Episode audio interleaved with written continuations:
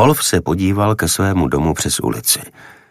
Mnoho oken zůstalo temných a v dalších se objevily postavy, které si vzrušeně natáčely dění dole na mobilní telefony, zřejmě v naději, že zachytí něco příšerného k ohromení přátel.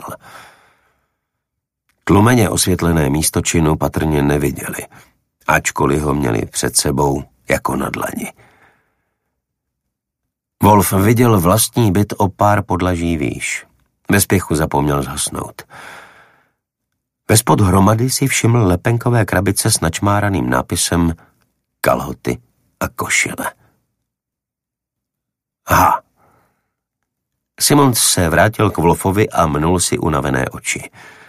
Mlčky stály po obou stranách zavěšeného těla a sledovali, jak temnou oblohu znečišťují první známky přicházejícího rána. I přes hluk v místnosti slyšeli zvenku uklidňující ptačí zpěv. Takže je to ta nejstrašnější věc, co jste kdy viděl?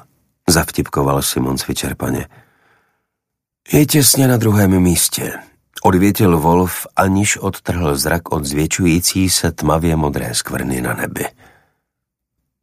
Na druhém? Má mě zajímat, co bylo horší než tahle věc? Simons opět přehlédl zavěšenou sbírku kusů těl. Wolf lehce poklepal na pravou ruku postavy. Dlaň se zdála bledá v porovnání s opálenou kůží na jiných místech a dokonale upravenými rudými nehty.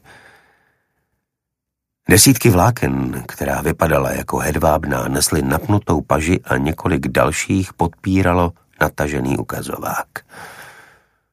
Zkontroloval, jestli je nikdo neposlouchá, a potom se naklonil k Simonsovi, aby mohl šeptat. Ukazuje do okna mého bytu.